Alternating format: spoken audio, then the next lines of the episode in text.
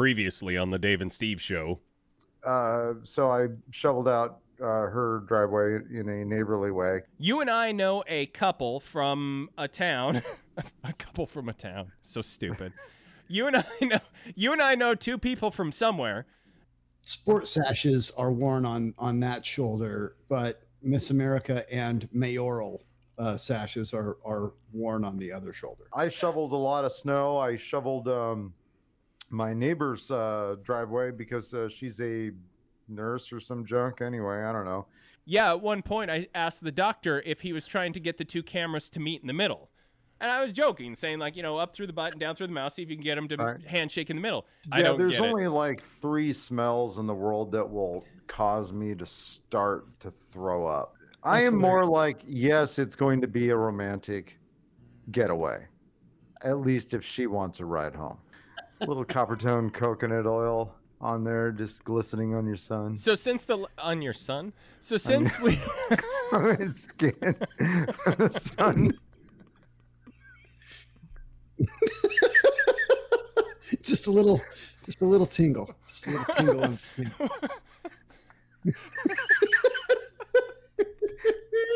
Oh, stop the show, we are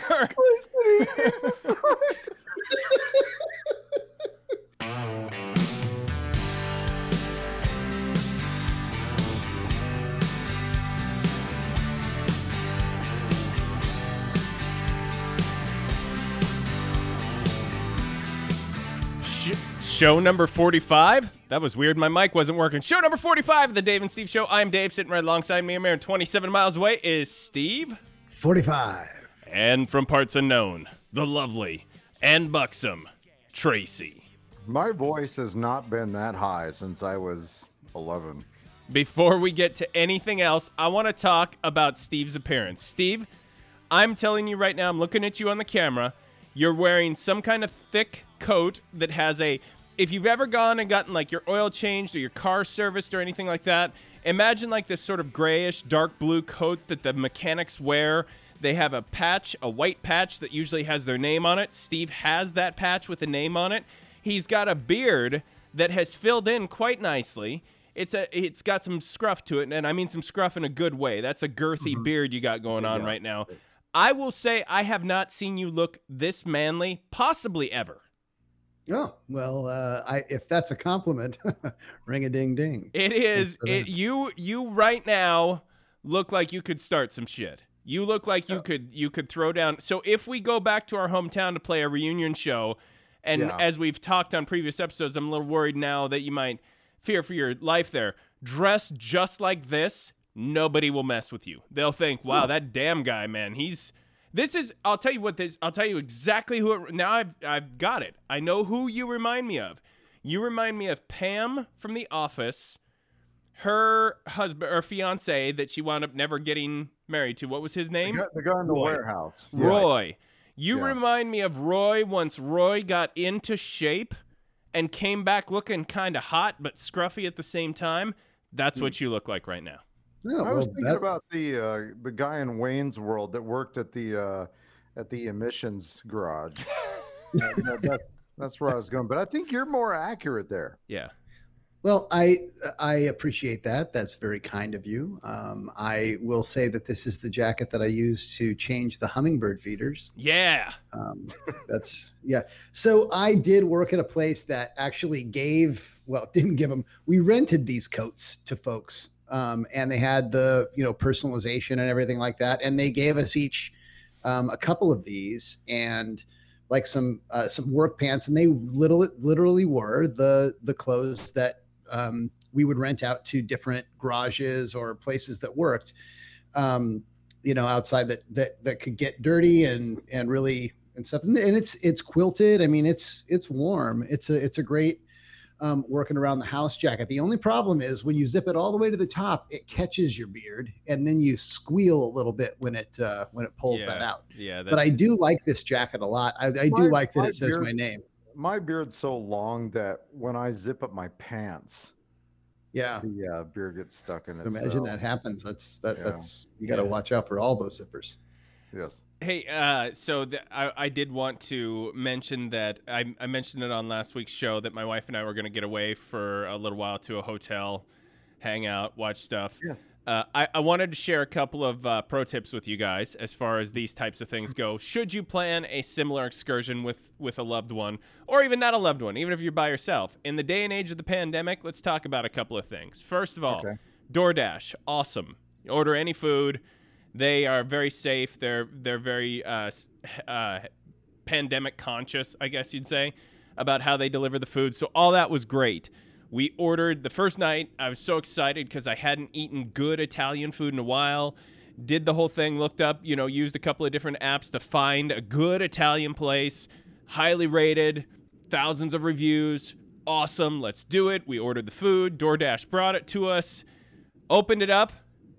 We didn't have utensils. If you order DoorDash or any of the similar services at home and they bring it to you, obviously you've got a drawer full of, most people have a drawer full of silverware. When you're in a hotel room, you don't have that. And the hotels are not like the hotels used to be pre-pandemic. There's no dining services. There's no anything like that. And so we basically said, we called down and said, can we just get some silverware? Sure, no problem. Just understand we're very short-staffed. It's going to take a little while to get it to you. Fine. An hour and 20 minutes later, we got utensils. And in the meantime, we had, like savages, we had just eaten the food straight from the boxes with our hands. When I answered the door, I looked like a 7-year-old who had been handed a plate full of spaghetti at a picnic. Like I had it on my, marinara all over your face. It was on my fingers. It was on my face. Like it was everywhere. So, pro tip number 2, and it's very similar. It's related. If you decide on this getaway that you're going to bring a couple of bottles of wine to enjoy, you've got to have a way to open the goddamn bottles of wine. And oh yeah. Our hotel room, even though it was a very nice hotel room, did not have a bottle opener in the hotel room. Now, Steve, believe it or not, even though I was with my wife and we were about to open some wine and all that, I couldn't help but think of you. Because I thought to myself, if I was in this room with Steve Dam right now, Steve Dam would have his Swiss Army knife, which has a bottle opener on it, and I would not be having this problem right now. Steve and I would already be knuckle deep into our first bottle of wine. Well, that sounded weird. I didn't mean for that to come out that way. Maybe knuckle deep wasn't right. I mean, I'd be cheering you on, but I wouldn't. Yeah, I have saved so many parties with that Swiss Army knife, and not just with the corkscrew. The corkscrew definitely, but there have been times when there have been cases and cases of Corona and like big bags of limes, nothing to cut it with, and I'm the only one with anything that can cut. And I've saved so many parties that way. I should be hired for parties like that. At what age did you start carrying the Swiss Army knife? I feel like it was around the 11, 12 range. Am I 12? 12? Yeah. Yeah. And I had my original one up until like 2 years ago. And I mean, it had seen some shit. I mean, it had some battle scars and stuff. And I kind of retired it because my wife had given me, I have it on me right now in case you want to open a bottle of wine out here. I have my one that my wife gave me on our first wedding anniversary. And I love this thing because it has a pen. I mean, it has like a straight pen, like tiny screwdriver, everything. But the original one I would use when I would travel, and I put it into, my, not my carry-on bag, because they won't let that on. Yeah. I put it in my stowaway bag, and wouldn't you know it, on the way back from Florida one time, one of the zippers was open, and the old one fell out. Oh, that fell sucks. Out somewhere, lost it. It's a heartbreaker, but it fell out into somebody's pocket, right? Who was looking through your luggage? Maybe, but. The only thing I've ever lost on a plane that bugged me was, so I have these sketchbooks, and they're pretty thick sketchbooks. And the whole point of them is I'll show them to you guys sometime. I don't know if you've ever seen one, but literally every page and almost every square inch of every page has something drawn on it. They're almost like murals on each fold open page. And then at the end, I write a little note like to my daughter or to my son, and I've collected a few of these, and these are keepsakes that I'm going to give to them at some point. And so I just figure, it's a great thing for them to have when they're a little older. And I put little notes in them saying like, I was in New York when I drew this, and I put the date or something like that. So it's they're in completely non-sequential order. I'll just open to a certain page and just start drawing. But right. They have all sorts of little notes and things in them, so I thought they'd like to have them. And I was 90% of the way done with one, and I was sketching on an airplane, and I put it in the little seat pocket in front of me, and then I forgot it. And I got off the plane, and I got most of the way out of the terminal, and then it dawned on me, and I tried to go back. They wouldn't let me back on the plane, of course, because there's all the regulations and rules now. They went on, they checked, they said, sorry, we don't see anything. They asked my seat a couple of times, went back and checked. They were very nice about it, but in that short amount of time, it was gone. And it had my phone number in it. It had my name in it so that hopefully somebody would find it and call. I don't think somebody took it because, oh my gosh, look at this great art book. I literally think they were cleaning the plane as fast as they could. It got thrown in a garbage bag somewhere and was thrown away. But that's the only, because those things, those on average, they'll take me a couple years to finish one of those things. Ouch. And so it was well over a year worth of work that was gone. And Steve, I know like that Swiss Army knife, like I feel like I know that Swiss Army knife. Like it was a friend to me. Now I know that it's gone missing. Like I feel like we need to do we need to form a posse and go after this thing. There's a couple of places that I've searched online to see, because there's like, you can look up, on Gov Deals, you can find stuff that has been left at airports and stuff. You can find some really cool stuff, but often there's a lot of knives. But you know that one, I haven't been able to find it, and it's I'm nostalgic about it. I almost made it like a shadow box and put a little plaque underneath it to talk about all the stuff that it had done. Right. I mean, that Swiss Army knife, this one in my pocket.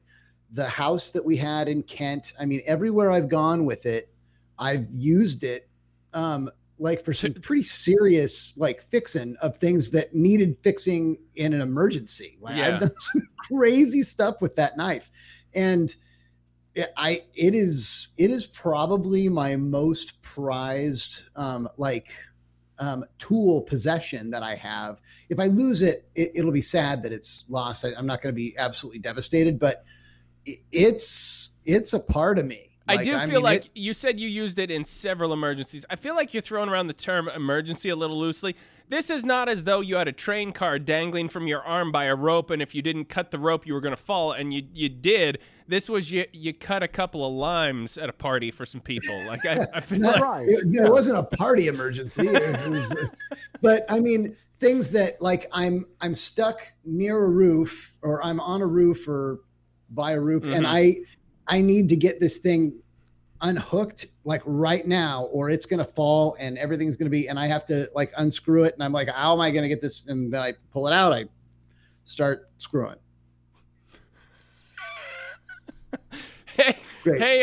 So I will say this, Seattle is trippy right now. If you guys haven't been downtown Seattle, I think we talked on the show a while back. One of us was Steve. Was it you that had to go downtown? I went downtown. So I was downtown on the only time we left the hotel room. We left it one time, and it was to just run to a Target that was a couple blocks up the street. It was Sunday. It was about 12, maybe 1 o'clock in the afternoon on a Sunday, and it was the weirdest thing. It was Day of the Comet. It was... We were walking down streets in Seattle, and you would look in one direction, 4 blocks down, and not see another person, not a single soul walking the streets of Seattle with you. Now, that's not to say every street was like that. We would turn some corners, and there'd be, a fair amount of people kind of spread out, but milling around. You'd at least see people, but there were streets, and nothing was open on a Sunday, which is weird. We're talking about a city with a bustling downtown that you would see hundreds of people on every corner. Right. We went and got, the few things we needed at Target. We were on our way back, and my wife, so the hotel, all they had, because again, they don't have any kind of like cafe services or anything like that in these hotels right now. Everything is just as bare bones as can be. They have a coffee maker with just some awful coffee, and my wife's a coffee snob anyway. So she was like, can I just stop and get like a Tully's or a Starbucks or something like that? And I was like, yeah, that's fine. We'll just pop into one of these places. Nothing was open. No Starbucks were open, no Tully's were open, no Seattle's Best were open, nothing was open. And we got back to the hotel, and we actually said to the front desk, is there any place close by for a decent cup of coffee? And she gave us the like shook her head and said, no, not really, because she said, this is how it is in Seattle now. She said the Starbucks that was directly across the street, they were open today, but they close at 1 o'clock now every Sunday. That's how it works now. Most of these places, if they open on Sunday, they're closed by 1. So it was just weird to be in this major metropolitan city, Seattle, the place known for coffee. Yeah, and we couldn't find coffee. It was a trip. I mean, it really was. But the and then we'll get off me. But speaking of the pandemic, the one thing I did want to mention that I thought I was reflecting about this as far as obviously the pandemic has been horrific and it's caused a lot of hardship for a lot of people and it's caused a lot of issues.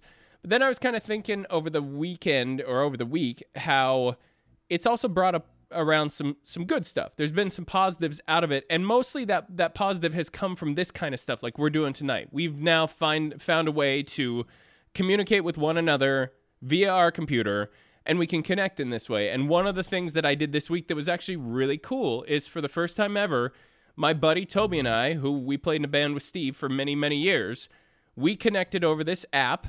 And we started playing guitar together. And it's an app specifically designed for musicians to play together. So if you've seen any of those videos of like Journey at home or whoever at like pick your band at home, and they're all playing in their own separate living rooms, but they're all together in the little quad screen and you can see them all playing a song together. It's that app. It's an app called Jam Kazam. And we used it. Now, for those of you who don't know tech or don't know music or anything like that, music wise, in order for a song to work well, you got to hear each other, and you have to hear each other in exact real time because your strumming has to be together. Your beats have to be together. Everything has to be on time. And if anything is off by a little bit, Steve knows this being a drummer, if that timing is off by a fraction, it throws everybody off. And so what is so cool about this, and they're not sponsors or anything, but what was so cool about this is the latency was so good on this app that we were able to play. Even though we were streaming and even though this data was traveling several hundred miles back and forth, we were able to play together in real time. And it was awesome. Like, I had my little mic set up and my guitar. He had his mic set up and his guitar. And we practiced. We ran through 7 or 8 different songs. So this is the type of thing that, again, I know this doesn't make the scales even. It doesn't even things out on the pandemic front. But at the same time, that was something that I thought was really cool because now it sort of takes the shackles off of needing to be in the same band space in order to practice or do any of these types of things anymore. And I was really excited by it. No, my question is on that. Where does it leave Steve? Because the drums are a difficult thing to mic correctly. And so where does that leave Steve when you need a drummer? Are you just saying, no, we don't need you tonight. We have a drum track that we can just like plug in. Well, Steve would have to Steve out $1,200 for mics and a decent mixer setup so that I can mix it all down and send it through the channel. Or you would have to use your V drums, which that's the other option. But yeah, you're gonna have to mic the drums. Or is there a drum machine where you just don't talk to Steve at all? I know. That's the thing I'm asking. Is there I know you're giving Steve shit right now, but Toby actually had this device called the Beat Buddy, and the Beat Buddy is a little box the size of a guitar pedal that you can set. Not only can you set it to just give you different beats at different rhythms and all that kind of stuff, it's got when you step the pedal does fills, so you can do fills at the right time just by stepping on it with your foot. Yeah. And you can go online and you can literally download from thousands of songs the actual song, like the drum pattern pick your song, and it plays with the fills and everything. And so that's perfect. And then you're not saying like, remember, hey, this is awesome. You know, remember how Damn can't do a decent Texas shuffle? Yeah, you know, but. But can that little box make you laugh, Dave? No. Can it make you laugh? No, it can't. And I don't have a problem with the Texas Shuffle. Everybody knows I have a problem with reggae, both playing it and saying it.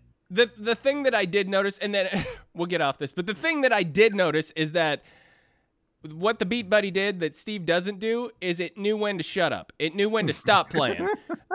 Many times.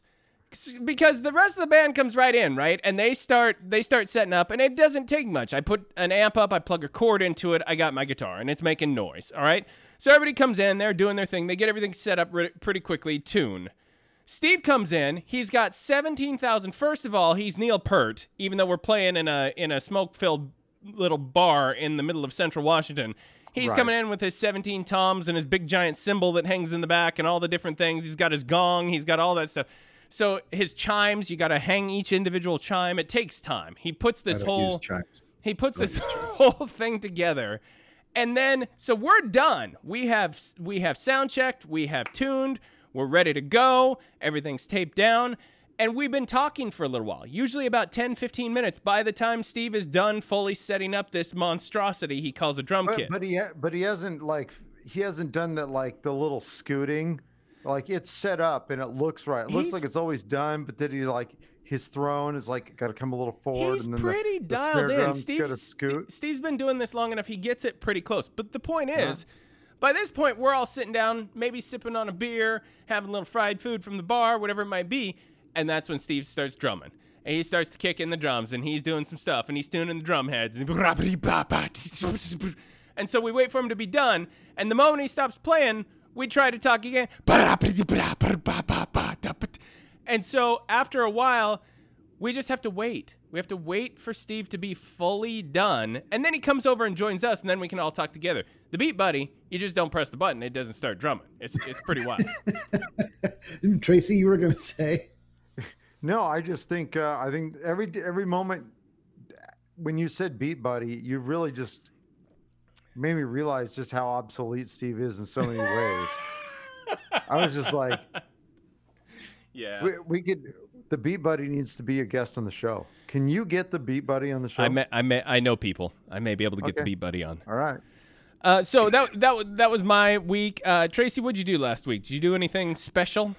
Well, I did what I promised I would. I got on my bicycle and left my house, and I was gone for 5 hours, and I rode about 40 miles. Now, that was awesome, and the weather was actually good enough to where there was, I don't know, a good 20 minutes where I felt sun on me.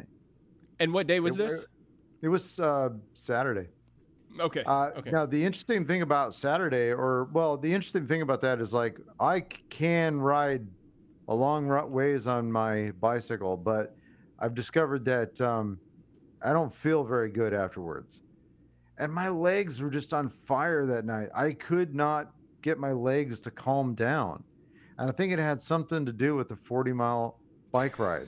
I didn't know if I didn't know if you were going to say your legs or if you were going to start to talk about being like saddle sore from being on the bike for that long. I didn't know if it was more of a... that's a thing that used to happen. It doesn't anymore. There's something going on down there that settled that score nicely. So I don't I wasn't even a little tender down there. I gave it a little 1-2 down there, and it wasn't bad at all. And for all you young people, and I'm not talking like inappropriately young, I'm talking like even in your 20s who have the ability to get on a bike and ride the bike a lot. Because when you get to my age, and I'm only going to speak for myself and not the two of you, things start to sag in the sack region of your body. Your balls start to hang down a little bit further. And if you don't wear the right kind of shorts that really snug those things up, you stand up on the bike to get going and you sit back down and you will sit on one of your nuts. And it is the most uncomfortable thing. So now I have to wear like special kinds of shorts just because I didn't have this problem in my 20s or 30s. And I don't know why my voice went that high, but what I'm saying is your balls get in the way now. So Tracy, I have to assume you wear special shorts for your old man nuts. Well, no, you are assuming wrong. Is that you are assuming that there is there's a problem there that doesn't exist. There is a virility there that is amazing, and so I don't really keep that area up. Really, it's been decommissioned probably a good 15 years. I mean, but what I'm saying is that the architecture. Ever since the leak, the meltdown, it's been exactly. Got two BBs in a contact lens. It's one of those things where something has gone so old now that it's chic And so I've got a, kind of a mid-century modern going on down there. Yeah, and yeah. So it's definitely old, but it's in vogue. And so you're telling me you don't wear any special like compression shorts or anything like that to ride a bike. You ride your bike au naturel. Well, not au naturel. That'd be weird, but well, not like commando. But I wear boxer briefs. So, and there's, I don't know, like 20% spandex or something in them, or 8%. So, I mean, they're grabbing. They're not like, they're hugging me a little bit. They're not like loose like cotton, like just wearing a T-shirt down there. But they're holding things in place. But again, like I'm saying, the things aren't as bad as you assume. I mean, I think, I know that I'm on death's door down there. And that things are I'm probably 5 years away from things going very terrible, and that there's arrangements I'm going to have to make, maybe even a different, like a bar stool kind of bike seat. It might be something like that. I don't know, but I'm close to that, but no, I'm fine. So if I'm getting this right, just so it's not, crude, you're saying your situation down there is, if we were to put it in terms of like font, you'd be more of a courier. Dave, you're more of a Garamond. Would you say that? Yeah, with extra subscript. I think my problem might be, and this is a quick impromptu poll I'm going to pull right now. Tracy, I already know you. You just said boxer briefs. Steve, what are you? You a tidy whitey guy? What do you like to throw around on there? It's at this point, it's got to be boxer briefs with some reinforcement. Yeah, see, well, of course, because you got a couple of bowling balls hanging from your scrotum there. But so for me, I've always gone boxers, not boxer brief. And I think now I'm starting to see that's the problem. Maybe if I just went a good pair of boxer briefs, because they've been hanging just willy nilly for so long that gravity's taken its toll. You can get some, try when you ride to get like some compression shorts or something like that. You'll feel a lot better. But definitely go boxer briefs. They're and get like quality ones. You can go with Costco, but you should get some decent ones. Get designer ones. Yeah. With your name on. So Tracy, you rode around for several hours, not squishing your nuts. Anything else? No, I don't have anything else. I really wish I did, but no, that's okay. It. All right, Steve, what about you? I made a mean vegetable curry. I'm pretty happy about that. Yeah, that went well. Yes, it was great. And I will be more than happy to give you guys the recipe. But that made me think. I wanted to ask you guys if you have a couple of go-to crockpot, not like Instapot, but crockpot recipes that you like to do. I'm gonna need you to get off the show right now. I need you to unplug your microphone, turn around, and walk out. I will not. It is totally okay. I make a killer roast in one of those things. I've made some really good pork. I'm not casting judgment as far as your ability with a crock pot. I'm saying this is not the goddamn show for crock pot recipes to be shared. Okay. We talked about Thanksgiving sides for like at an Thanksgiving hour. It's not crockpot giving. It's crockpot weather. I mean, it's absolutely okay. I'll ask the other podcast Tracy, I feel like you're itching to share a crockpot recipe here. Go ahead. Not anymore. You're scared as crockpot closed. I hate crockpots. I've been using like pressure cookers for years, because they make great bombs, but aside from that, the look on Daisy's, he's like, oh, let me look at the timestamp. We need to actually probably not. Yeah. He said bong, right? Take a bongs, quick break. They make great bongs. Pressure bong. And yes, so besides that, I've been using them for years, and so I can't. It's amazing that when the Instapot became popular, people were scared to use them for whatever reason because they thought they'd explode or whatever. But they're just a pressure cooker with a timer on it. I mean, it sounds like a dream come true. Anyway, I hate you for doing this to the show, Steve. I have an Instapot that I don't use very much. Here we go. We've now gotten into farm swap. I'd trade it for a 1972 John Deere tractor seat. Do you have, how are you set on ladles? Because I'll trade you that Instapot for a good set of ladles. Go ahead, Dave. We're going to take a quick break on the Dave and Steve show. When we come back, I doubt Steve will be a part of the show anymore. We'll be right back after this. Everybody knows you get the best deal at Larry's. If you're looking for great value and a good steak, Larry's is the place. We got new inventory coming in on Monday, so all these steak dinners have to go. I don't have room for all these steaks on the showroom floor, so we're pricing them to move. I got a T-bone here with optional potatoes and asparagus. Don't like asparagus? We got the same steak with broccoli or corn for the same price. Mention this ad and we'll undercoat it with A1 sauce for nothing. That's right, nothing. Corporate sent us a big truck full of lobster by mistake. Send it back? Hell no! Our loss is your gain. Get a butter dip Australian lobster tail for just $13.99. That's right, $13.99. At Larry's, you don't need to be a big spender. We have burgers and sandwiches for the economy class. No down payment, no credit. Who cares? It's just freaking dinner. We are the last food dealership in town that will take your third-party checks. Got other food at your house? We'll give you top dollar for your trade. Come see us right now at Larry's New and Used Steaks at the end of Otto Row in Auburn.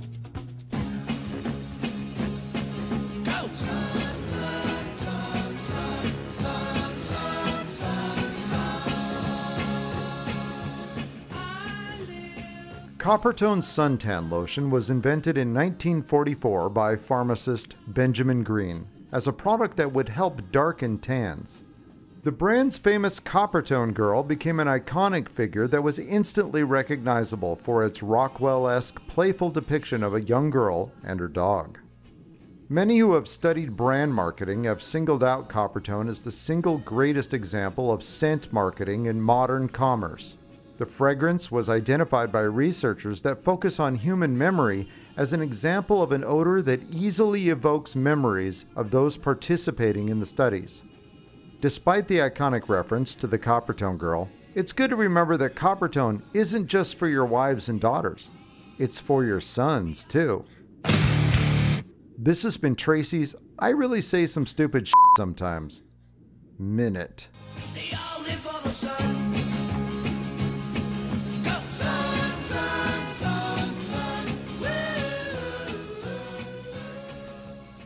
Tracy doesn't know what drops I pull at the beginning of the show for the previously on the Dave and Steve show, but I think we all could assume that that was going to be one of the drops that was pulled for this week, without a doubt. I kind of had a hunch that was going to be in the top three. Yeah. Definitely featured. Sure. Yeah. And the bleep reminded me. So the other thing that Tracy pointed out over the week was that I dropped the F-bomb last episode and said I was going to bleep it out. On the show, I actually said I'm going to need to bleep that out later, because it really was unintentional. It just slipped out, and then I forgot to bleep it out later. So I apologize to anybody if I offended you with the F-bomb. We don't normally do that. We try to avoid it. We're marked as an explicit podcast because we will say shit and a few other things now and then, but we try to avoid the F-bomb, and that really was unintentional. It slipped out. I'm half kidding. I don't really feel bad about it. I think you can all handle an occasional F-bomb now and then, but it was my intention to go back and bleep it out, and I just forgot. So, yeah, it's usually the poo-poo and pee-pee is the stuff that we're that's right, to dial back. Yeah, right in the wheelhouse. Hey, I believe a little bit later in the show, and I'm not. You guys need to clarify for me. Is this a tandem game that you guys have cooked up together? So it's I took this idea that, I mean, you guys had the idea, and then I kind of like tightened it up a little bit, and it's going to be, you're the only one that's really competing, but Tracy and I will be scored on how you do based on the pieces that we give you. It's more of a stump the band kind of thing. Got it. Yeah. I'm playing on behalf of you guys. Okay, I got that. Okay, so we're gonna get to that. So what I was gonna say is we gotta get rolling because we got the game a little bit later. So we're gonna jump right into Tracy's headlines. And now, straight from the Dave and Steve Show news desk in beautiful Anytown, USA Plaza, woo! It's Tracy Green with this week's headlines. Staff at a University of Michigan library temporarily closed the building after 3 venomous spiders turned up in the basement storage area. Nope. Next story. Let's move on. Next story, Trace. The Mediterranean recluse spider were found in late January in the Shapiro Undergraduate Library on the school's Ann Arbor campus. The library reopened Tuesday after being closed Sunday and treated Monday for spiders. Spiders were not in any public areas, said university spokesman, but said staff closed the building due to a misunderstanding and an abundance of caution. That is kind of ridiculous. I mean, so here's the thing with recluse spiders. They're freaking everywhere. You can't avoid them. You can avoid them, but you can't shut the university down because there's 3 spiders in the basement. They are everywhere. And not only that, but the only way to really kill them, you can't just go down there with bug spray, because the recluse spiders in particular, they don't clean themselves. And that's how a bug ingests the poison. It gets onto their body, they clean it, they ingest it, and then they die. Recluse spiders don't do that. There's one stupid way that you can do it. You can put the poison inside some fiberglass. The spider walks through it. It cuts the spider and it goes in and it'll kill it that way. But it's just like when you see glass on the street, you'll just step over it. So Dave, I need a counterpoint from you. I think you think these were at least reasonable measures. I have a couple of counterpoints. First of all, Steve, whether the spider cleans itself or not, I know from firsthand experience, if you dump an entire can of Raid out onto a single spider, it will kill it no matter what. It literally crushes it under the weight of the Raid that's sitting on the back of the spider if you use enough.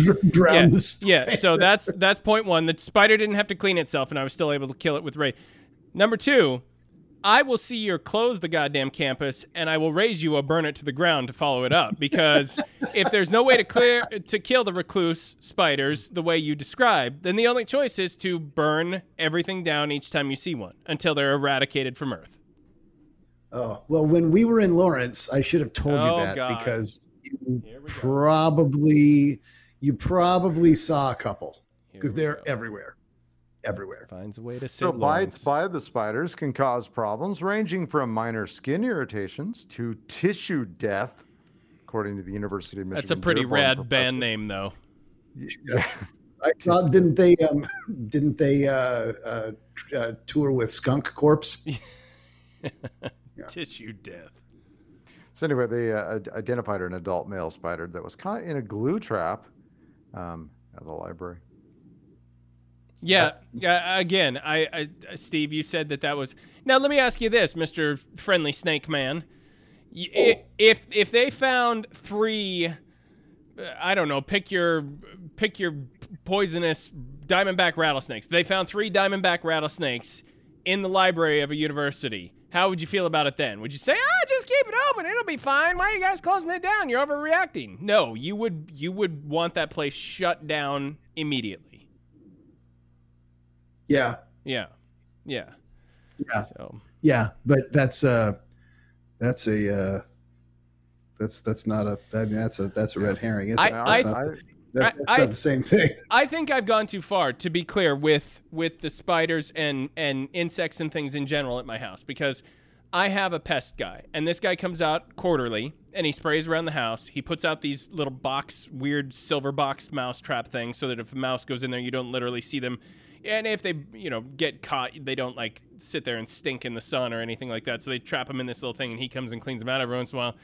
And I told him specifically, I said, I'm going to tell you right now that I hate spiders. I absolutely am terrified of spiders. And so if you can, you will have a lifetime gig at my house. If you can make it so, I don't care about outside so much, but if you can make it so I never see a spider in my house ever again, I will pay you until the day that I pass away. Even if I'm not living in this house anymore, I will pay you. And so we entered into this agreement, but I think now, a couple of things. I think he's probably using enough chemicals that I'm going to actually die of cancer before I can know if I ever see a spider in the house, because he sprays so much stuff around my house now. It's pretty incredible. But he is holding up his end of the deal there. He is. And two, I feel like I'm throwing off the entire ecosystem, at least in my little bubble of the world, because there's no more. I mean, you go outside in my house, and if you're within 10 feet of the house, you'd be hard-pressed to find anything crawling around on the ground anywhere. So this guy has done his job, but I also feel like I've tipped the scales the opposite direction. Okay, so quick story, and I will make it quick because I can draw this one out. Is this about crockpots? No, it's not about crockpots. It's about spider in a crockpot. It's about recluse spiders. So when we first moved to Kansas, we were concerned about this. We were concerned about the recluse spiders. And I asked the cable guy, as the cable guy was hooking my stuff up, super friendly guy. I said, so tell me about these recluse spiders. Are they as big a problem as I'm hearing? And he turned to me, dead stone face. He'd been like super like sweet to me. Jovial, you know, yeah. And, yeah, like really, he looked at me and said, yeah, you don't want to mess around with those guys. They're no joke. Like a couple years ago, I reached in. Well, here he pulls off his glove and he shows me in between his thumb and his finger there, that meaty part right there. Right. Oh yeah. He shows me this nickel-sized scar, and I'm looking at it. I'm like, oh, well, that doesn't look absolutely horrible. And he said, well, the spider dropped underneath my glove, went underneath and bit me right there. And I said, well, yeah, it looks like it made a bit of a, was that like an infection there? He said, no, man, I quick pulled my knife from my hip and I dug around it and I pulled that skin right out so that it wouldn't get infected. And I said, just like right there, like he's, oh yeah, right there. I didn't waste any time. I just dug into my hand and cut around the flesh. And I said, and then you went to the hospital. He said, oh yeah. I went. Oh, I thought you were going to say no. Nope. No, he said, yeah, I went right to the hospital. And what did the doctor say? The doctor said, good job. That was smart thinking, doing that. I said, the doctor said it was smart thinking for you to perform surgery on yourself. Yeah. To cut that around. And he said, yeah, because if that would have gotten into any of those major blood vessels, I could have lost the hand.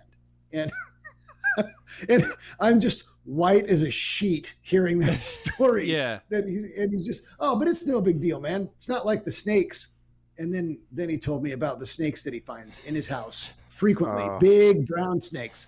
It is. They like to curl up on his dryer because it's warm. That's so. When he showed you the quarter-sized scar on his nether region.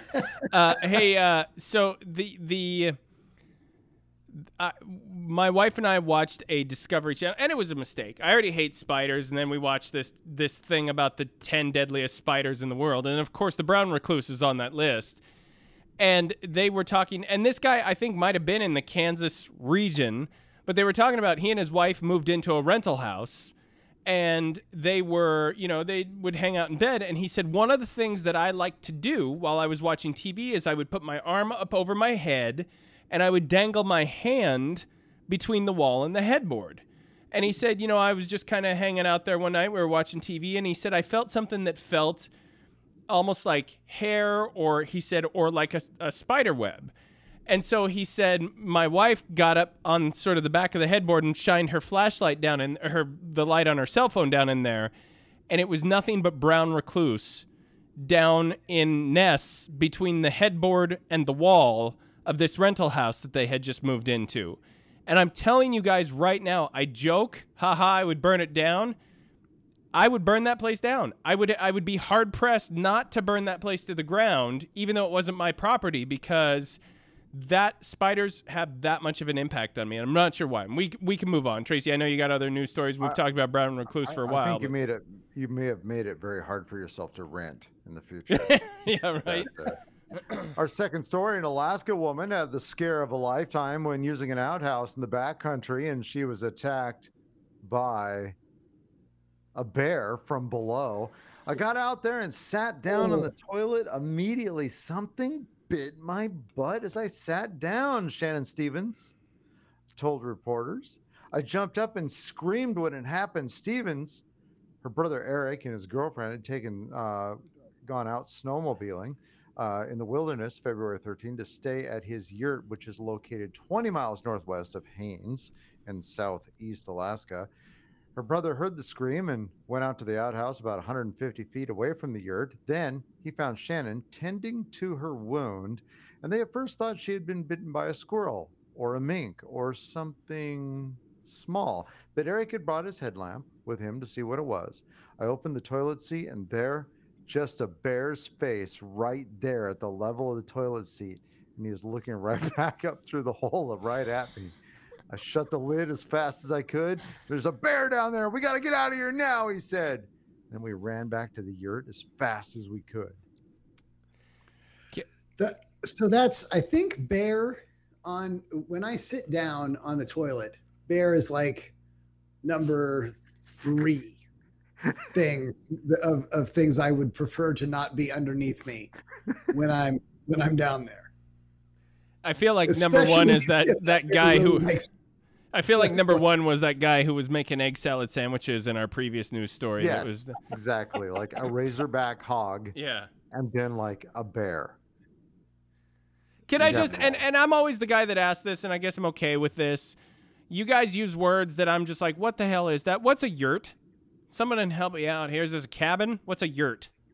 It's part cabin, part tent.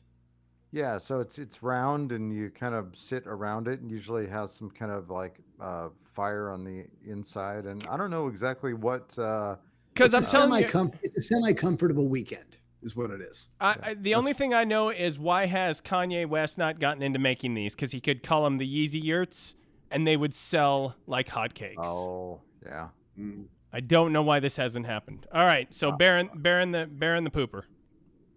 Yeah, so look out. Just look down before you. Story number 3, Customs Authority in Ohio said they intercepted a shipment of cereal earlier this month with a special frosting. Kilograms. Cocaine. U.S. Customs and Border Protection officers in Cincinnati reported finding 44 pounds of cocaine-coated cornflakes that have been shipped from South America to a Hong Kong home. It's pretty amazing, the ingenuity that some of these drug peddlers will go through to get their stuff into the country. Listen, I know it's awful and it ruins lives and all that kind of stuff, but anytime I'm watching one of these documentaries, I'm like, that's pretty creative. That's pretty good. Like, but the thing is, though, I've always had frosted flakes have always been kind of a problem for me because I don't know what it is about them, but I can't sit down and just not eat the whole box. Right. And so they don't come into the house at all. And but I don't even know what I would do with like cocaine frosted flakes. Well, you'd eat that box, and then you'd go down to the store and you'd get a couple more boxes. Yeah, and then you'd write a movie script. And then you'd paint the house, and then you'd I was watching a Netflix documentary not long ago about there were some dudes and they were tied into all what you would expect the South American drug cartels, who literally just floated the idea of like, could we buy a Russian submarine to sort of get these drugs where we needed them to be? And it turns out, at least at that time period in the world, this was in like the 90s. Yeah, you could buy a Russian submarine right off the Russians. Like they didn't. In fact, the one guy was quoted as saying, the only thing they asked me, they didn't bat an eye. The only thing they asked me was, do you want it with torpedoes or without torpedoes? I mean, they literally were willing to sell him anything. So, but that aside, I mean, that's pretty on the nose. Anytime you hear about these things of like, you know, them finding ways to like parachute them in from planes and all these different things, or hiding them on different stuff, and like it's pretty incredible. Shipping in like plush toys, but instead of it being actual plush stuff inside, it's little bindles of cocaine, like all that kind of stuff. It's, come on, you got to give them some credit. This weekend, come to Crazy Ivan's Submarine Emporium. I think we have a new sponsor.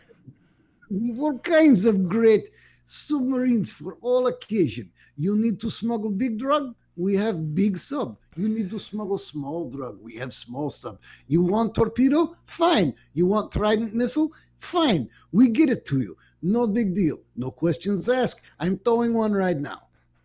We're going to have to reach out to them and see if they'll sponsor the show. That was amazing. Yeah, that would be amazing sponsor, finally. They could probably take up some of those Gurdatin spots. Now get 3 MiG-23.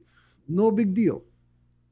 All right. I actually think you can get a MiG-23 in most places, though. Yeah, our fourth and final story. After staying home for nearly a year, Americans would give anything to hit the road again. Anything. Desperate vacationers said that they would be willingly give up many things in a recent poll. Yeah. So they'd be willing to give up sex, money in exchange for a trip, according to a recent survey by the travel site Trivago. More than 80% of those polled said that travel is part of a well-rounded life, and to that end, nearly half, or 48%, would give up their job, 38% would give up sex for a year, 1/4 would fork over all of their savings, and 1 in 5 said that they would dump their partner if it meant that they could take a trip in the near future. It's going to shock a lot of you listening right now, but we don't do a lot of prep for this show. Collectively together. So Tracy, for you to bring this story up is pretty amazing, because just today I had the conversation with my wife and my family about potentially taking a big trip in late July, early August, booking it now. And this would be probably Hawaii is where we're thinking about going.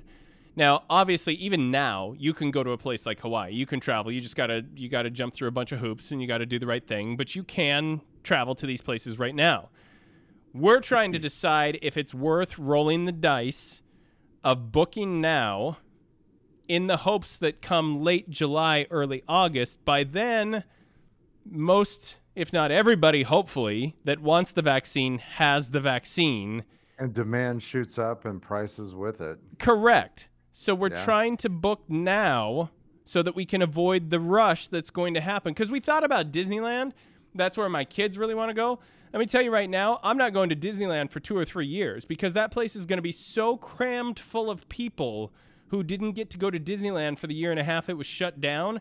It's going to be bonkers. So we're talking about someplace, not that Hawaii won't be bonkers, but we're trying to talk about someplace that's a little more out there. And we're conflicted. We don't know if we want to do this or not. We still don't know if it's too early and if we're jumping the gun. So a question for you and your wife. Are you giving up jobs or sex for a year? They're each choosing one thing. Yeah. I'm not that invested in. I'm not at the level of desperation where I'm like, I have to take a vacation or I'm going to go insane. And I can, if something were to happen and the vaccine didn't roll out or things went sideways or whatever it was, I am more than willing to say, okay, we're going to hunker down a little bit longer. It's not about that. It really is. It's exactly what you said, Tracy, about trying to beat the price hikes and the mad rush that are going to come once they start to loosen the restrictions on things. Yeah, because there's only so many travelers that can be accommodated. Right. So the demand is definitely going to figure out a way to ration it, and it's probably going to mean prices are going to go up. So that's it's a good plan. I've made many of those same kinds of thoughts. It's job for me, by the way. Oh, okay. Yeah. Not Steve, though. This is Steve's best job he's ever had. He loves this place. It's a great place to work. That's right. Yeah, I'm not giving that up. Loves the people. That's the news, fellas. All right. One more quick break on the Dave and Steve Show. We're going to come back with a crazy game from Steve. We'll be back right after this. How many times have you been carrying too many sacks of groceries into the house just to have one of your pinky fingers snap off, breaking the pickle jar and raspberry jam all over the floor? Do your handshakes not deliver the goods on the bottom end? Nice to meet you. Man, your handshake is weak. Weak! Do your gloves not wear out evenly toward the smaller digit? These mittens show my shame. Buff up with the new Pinky Flex Turbo 9000 Ultimate Extreme System. Don't mess around with those finger steroids and digit yoga. If you want to build real lower-end pinky strength, you'll want our new state-of-the-art machine. Patent pending. Pinky Flex Turbo 9000 Ultimate Extreme System is the almost proven way to build pinky muscle mass in some time with minimal discomfort and the satisfying burn that lets you know you're building muscle. Some of the burn is from electricity. The Pinky Flex Turbo 9000 Ultimate Extreme System is the only hand exercise machine that builds muscle mass using old-fashioned exercise with the speed and safety... Not safe. ...of small electrical stimulation. Son of a... Just insert your hand and plug the Pinky Flex Turbo 9000 Ultimate Extreme System into any 220 or dryer outlet that you choose and let the Pinky Flex Turbo 9000 Ultimate Extreme System do the work for you. Should I try it? Only if you want hot, sexy man hands from your thumb to your pinky. The Pinky Flex Turbo 9000 Ultimate Extreme System. Available now in these fine stores. Happy Hand Adult Emporium. Walmart. And now, live from the Dave and Steve Show studio in beautiful Burbank, California, it is time for another one of Steve's crazy-ass games. Hey, everybody. Welcome to the Dave and Steve Show. I'm Steve Dam. I'm going to be the host and contestant on tonight's game, which we're calling Butt Rock Baccarat. Ooh. Yes, that's right. Butt Rock Baccarat. And this is the way it's going to work. Dave Johnson is a guru, a god, the person you come to when you have a question about hair metal from the 80s and first couple of years of the 90s. He is the guy that had a website that was devoted to this. In the late 90s, when you couldn't see a band like Motley Crue or Warrant or Poison. Nobody was holding him. Nope. Grunge was king at that time. And they were contacting him about their new albums to say, hey, make sure you put this out. You know, Faster Pussycats contacting Dave to have him make sure that somebody knows that they released an album, and nobody bought it. But I want you guys to know, I don't mean to name drop right here at the top of the game, but Babylon AD reached out to me before anybody else, and that's all I'll say. No kidding? Yeah. No kidding. I remember that. So Babylon 5. He had so many CDs, more that he could listen to. Yeah. And he was bringing them over to my house. Yeah. He's like, do you want any of these? Do you want to listen to any of these? I am not kidding when I say that Dave has forgotten more about hair metal, glam rock, butt rock, whatever you call it, than most people will know. And that's what makes me nervous is my memory is so bad. I'm worried that you're going to build me up like this, and I'm not going to get one of these because I'm going to have forgotten all of this. I am almost certain that you are going to get most of these, and some of them are not that easy. Now, here's just a little hint. To make it fair, I made sure that every one of these bands at least charted, either in the United States or in the UK.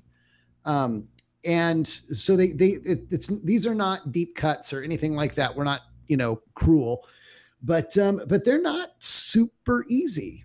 It's not everything that you'll expect. So I'm excited to see what happens. But first we have to decide who's going to go first. Tracy and I are going to alternate back and forth between which one of us is going to give Dave a lyric. Dave's going to take a second and go through that vast library of lyrics in his head. And then he's going to spit out the answer. And we're going to see whether or not he's right or wrong. If the person that asked the question, if it ends up that one's right, that person's going to get a point. If he's wrong, the other person's going to get the point. Ooh. Okay. Got me? Yeah. So who's going first? Okay. So we're going to pick a number between 1 and 10. Dave has written down a number already. And Tracy, go ahead and pick a number. 4. 5. 7. The number is 7. Okay. So I will go first. Price is Right scoring. I guess you'd go, right? Correct. I did not go overbid. Yeah. So. All right. So first lyric line, Dave, okay, is we know our dreams can all come true with love that we can share. Oh my gosh, I don't know this one. Read it again. We know our dreams can all come true with love that we can share. It is from the first verse of a song that hit number 5 on the U.S. charts in 1991. Yeah, I mean, I recognize the lyrics, but I can't. This is going to be hard because you're not singing the lyric. It's also difficult because a lot of these songs are really dumb. Yeah. We know our dreams can all wait a minute. True. Wait a minute. It's a Firehouse song. Love of a Lifetime, Firehouse. He is correct. He's absolutely correct. Okay. I like how it just, you should have seen the look on his face. He just popped out of his face like diarrhea. Oh, okay, I'm glad I'm not going 0 for now, so I'm glad. I'm okay. All right, so that's a point. That's a point for me. It was Firehouse, Love of a Lifetime, 1991, number 5 in the U.S. charts. We know our dreams can all come true. We love and we can share. If you are never wonder, will you be there for me? If you are never wonder, you're the right one for me. So I score 1. It's your turn, Tracy. Here's this one, Dave. Never thought our love would last for so long. Time and time again, I thought that you would be gone. Still, you kept on hanging on. It's Dokken. Still belongs to me. Should have read it all before. Our love's worth waiting for. Don't you know that it's our love? Burning Like a Flame by Dokken. Sorry, it took me a while to sing to get to that one because I didn't know the chorus. But yeah, Burning Like a Flame by Dokken. Yep, that's 1989, charted number 20 on the Billboard charts. That's Dokken, Burning Like a Flame. Never thought our love would last for so long. Time and again, I thought that you would be gone.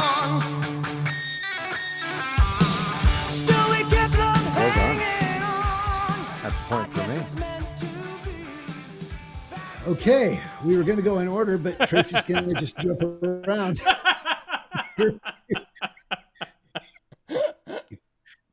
He's definitely going to get this one.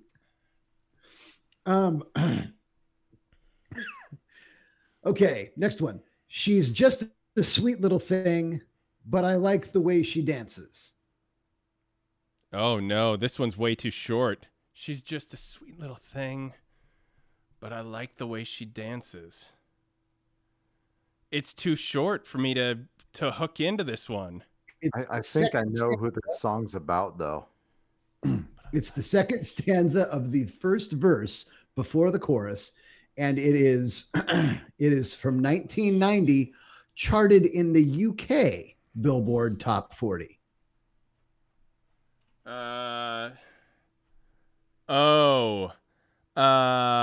Was this London Choir Boys, 7 o'clock? It was. It's 7 o'clock. Time for a slap with you. That's an obscure one. That was a short lyric, and that's not a well-known band. So that one was tough. Holy cow. That was awesome. Okay. So, we may need a tiebreaker. So, London Choir Boys, 7 o'clock.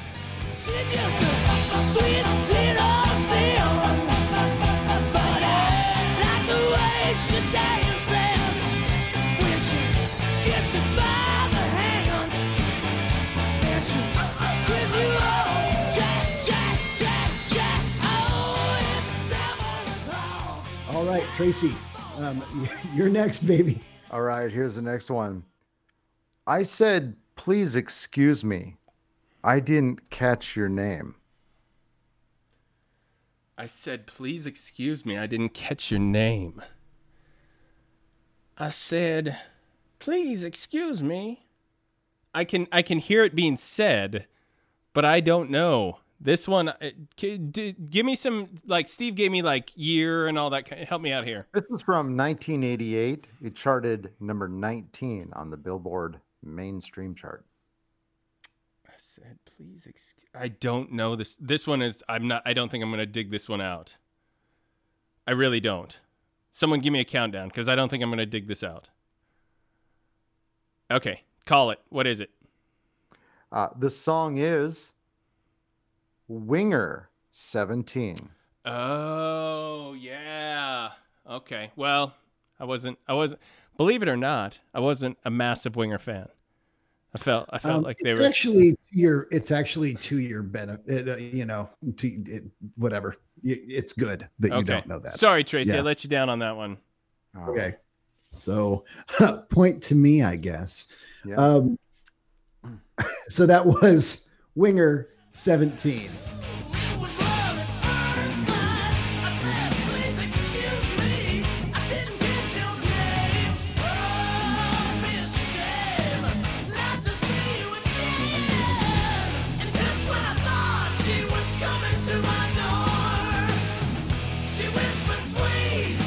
Right. For my next lyric, it goes like this: midnight and I'm ready to move. Don't need a reason. I got the groove. Don't need no reason. I got the groove. My body's burning. That's L.A. Guns. Burning hot. I'm gonna have to sing this one again. Hang on. Don't need no reason. I got the cue. My motor's running and I'm coming after you. Rip and tear. LA Guns. I love this game. This game is awesome. Rip and Tear by LA Guns. LA Guns, Rip and Tear, 1989, number 47 on Billboard.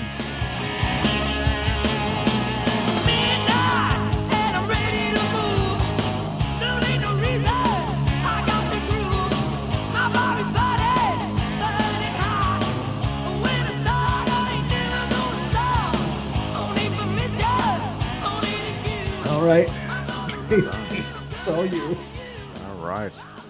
This is so hard too because you guys you're doing the right thing. You're reading these lyrics in a monotone fashion, but it just it messes with my brain. Go ahead. It's so bad you've only missed one. I can't remember my daughter's middle name, and yet I somehow chamber all this. I don't know how it works. Okay. It's the moonlight that controls my mind. Now, I've got the power to speak. Yeah. I'll wait from dusk till dawn. This is Up All Night by Slaughter. Well done. Jeez Louise. This is Up All Night by Slaughter. 1990 reached number 27 on the Billboard Hot 100.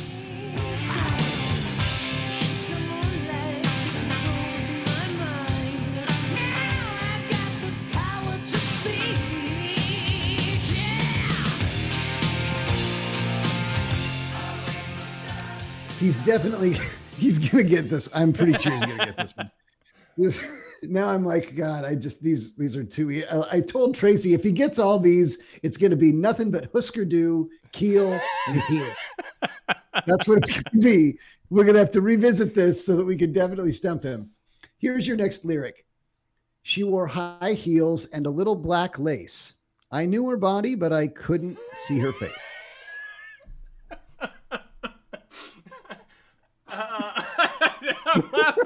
I'm laughing just at you reading this, but I don't know if I know this one.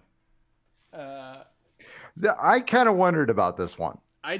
This one isn't even like, even with the Winger one, that was scratching a little something. This one is not. Well, it was number 97 on Billboard.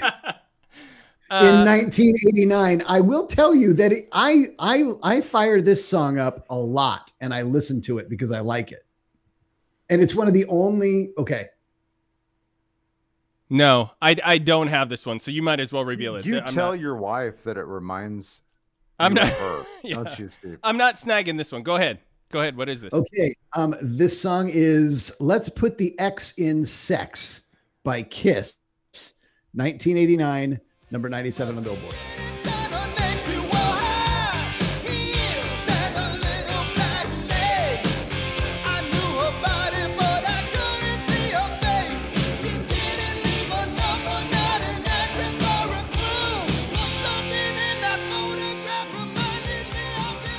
Yeah. Crazy nights, Crazy Nights. No, it was from their greatest hits. It was from their smashes, trashes, and hits. This was like the new song added onto their greatest hits album.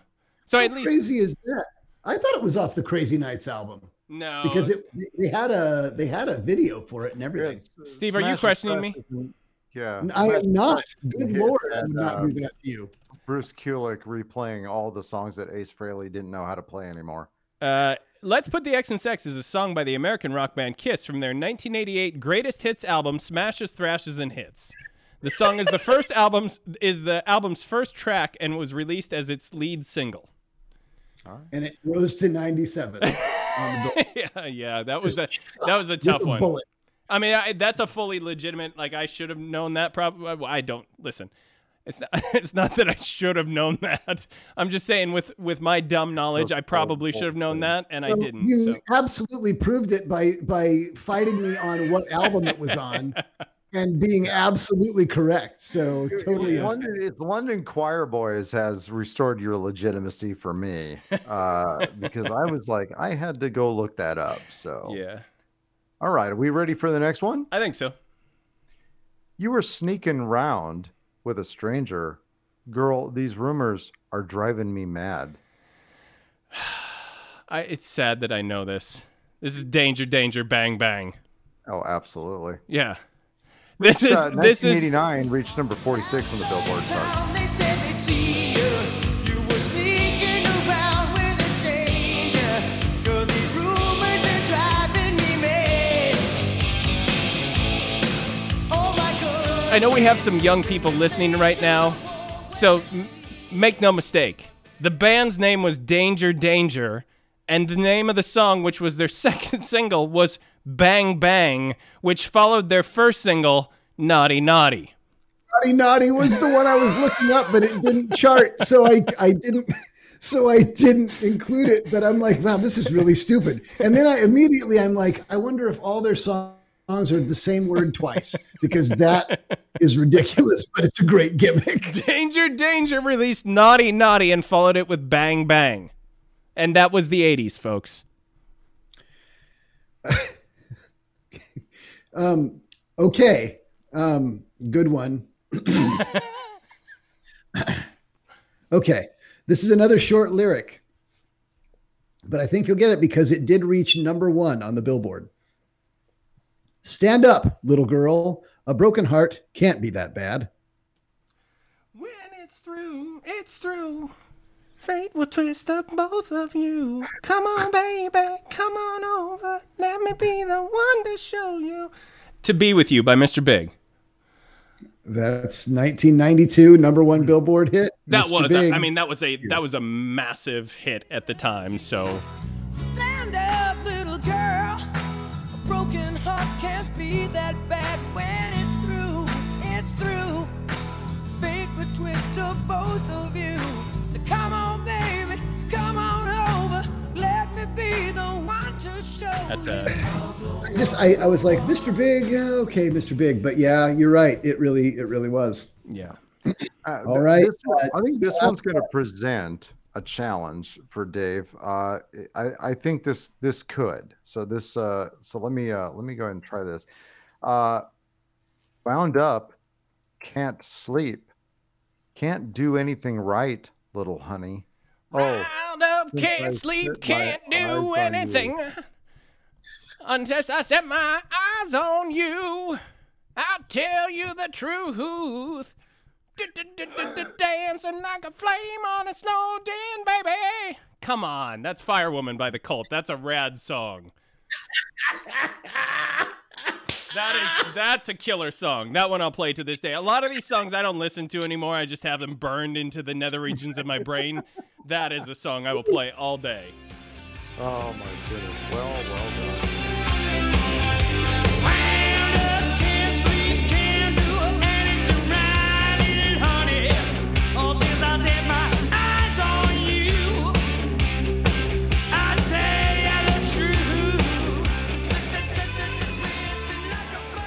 One that game. All right, so are we tied? Yep. Hey, listen, I'm competing here. Someone should be keeping score. You took a point from me. Oh, well, yeah, but you took a point from me. Yeah, I missed one for each of you. So we're going to need a tiebreaker from Steve. Steve, how are we doing this? I have a tiebreaker selected, and I can't tell you the year because I pulled this directly out of my ass. So I did that, and my ass doesn't keep time. I mean, my ass keeps time. I mean, ask anybody I play drums for. My ass keeps time.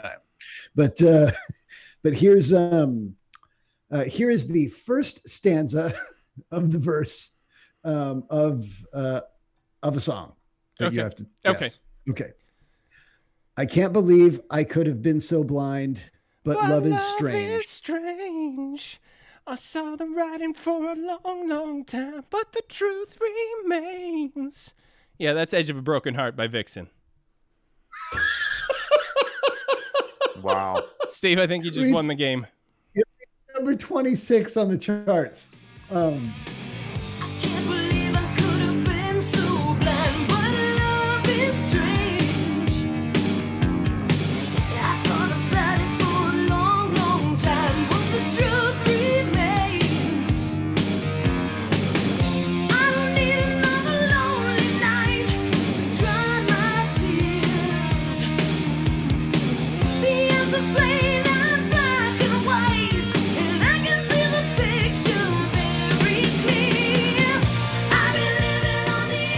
Holy cow. That's crazy. Why do I, maybe I'm wrong. See, this is where I think I'm wrong. I'm not even going to say it now. I'll look it up after the show. If I'm right, I'll mention it next week, what I was going to say about that song, about that specific song. So, you know what I noticed? I did a lot of work on this because there were a bunch that didn't make the cut because they either didn't chart, or the song that I wanted to use didn't happened to chart, but it was a hit for some reason. Right. Oh God, what was the one that I was really surprised didn't chart? I can't remember. But 1989 was a huge year for hair metal. Yeah. 1989 jammed every Billboard hit was a hair metal song. Absolutely. In 1989, I don't even think there was a country music hit. I think every one of them was hair metal. Well, and I think that was the year. I mean, I think you're absolutely right, and I think that's the year that did hair metal bands in, because it was so saturated at that point, and you could not get away from it, and it was just, I mean, it was ridiculous. So I think you're right. I think that's exactly. So I was right. What I was going to say is right. I managed to look it up in the meantime. Not that anybody's going to know this name much better than a name like Vixen, but Richard Marx wrote Edge of a Broken Heart, that song. I knew that. But I bet you couldn't find a bottle of Aquanet anywhere. Yeah. Like in 1989. That's what I mean. Like you really. Yeah. Yep. And you had, it was right around the time that all the bands like Warrant and all those different bands, Cinderella and everything, were all so, you couldn't get away from them. And I think that's why the following, like by 2 years later, you didn't hear from any of those bands anymore because people were so sick of it. It was really, I had tried to escape that early because I saw the writing on the wall, and it got too cheesy. Like it had turned a corner where it wasn't what it was. Hang on, and Tracy, so... I take umbrage with that. What about Danger Danger releasing Naughty Naughty followed by Bang Bang is cheesy to you? Well, I need to think about that. Maybe I was too rash. Yeah. And so give me a week. Okay. And then if I have a rebuttal or some additional commentary, but maybe I was a little too. No, I was right. I was right. Yeah. Nelson and Trickster. Yeah. And I mean, there's a ton to mine from this, and I have a feeling that he's going to know 90% of them if I use that same. Standard of had to be Billboard, before 92. Holy cow. I mean, there were some real, All right. Well, wow. Hey, I appreciate you guys putting the game together. Tracy, sorry I didn't pull out the win for you. Steve, congratulations on winning. We're going to wrap things up. We have run long. That was a great game. I'd gladly play that again, especially because it gives me a chance to sing. You guys heard the voice. You know what I bring to the table. Like it's impressive to say the least. So, okay. We're going to wrap things up. Tracy, any last things to add? Any last words? I'll be riding my bicycle to Oregon. Yeah, you will. So that's a little message to the family. If they're listening, they'll know where I am this weekend. If they're not, well, I'll be gone for a while. Perfect. Steve, anything else from you? I'm headlining at Parker's starting Thursday night. 2 shows, 7 o'clock and 11 o'clock. Thursday, Friday, and Saturday. Come early. There's a 2-drink minimum. And try the roast beef. Perfect. I didn't know what the hell you were doing there for a minute. All right. Parker's ballroom closed. Yeah. For Tracy, for Steve, for me, Dave, we're going to wrap things up. We'll talk to you next time right here on The Dave and Steve Show.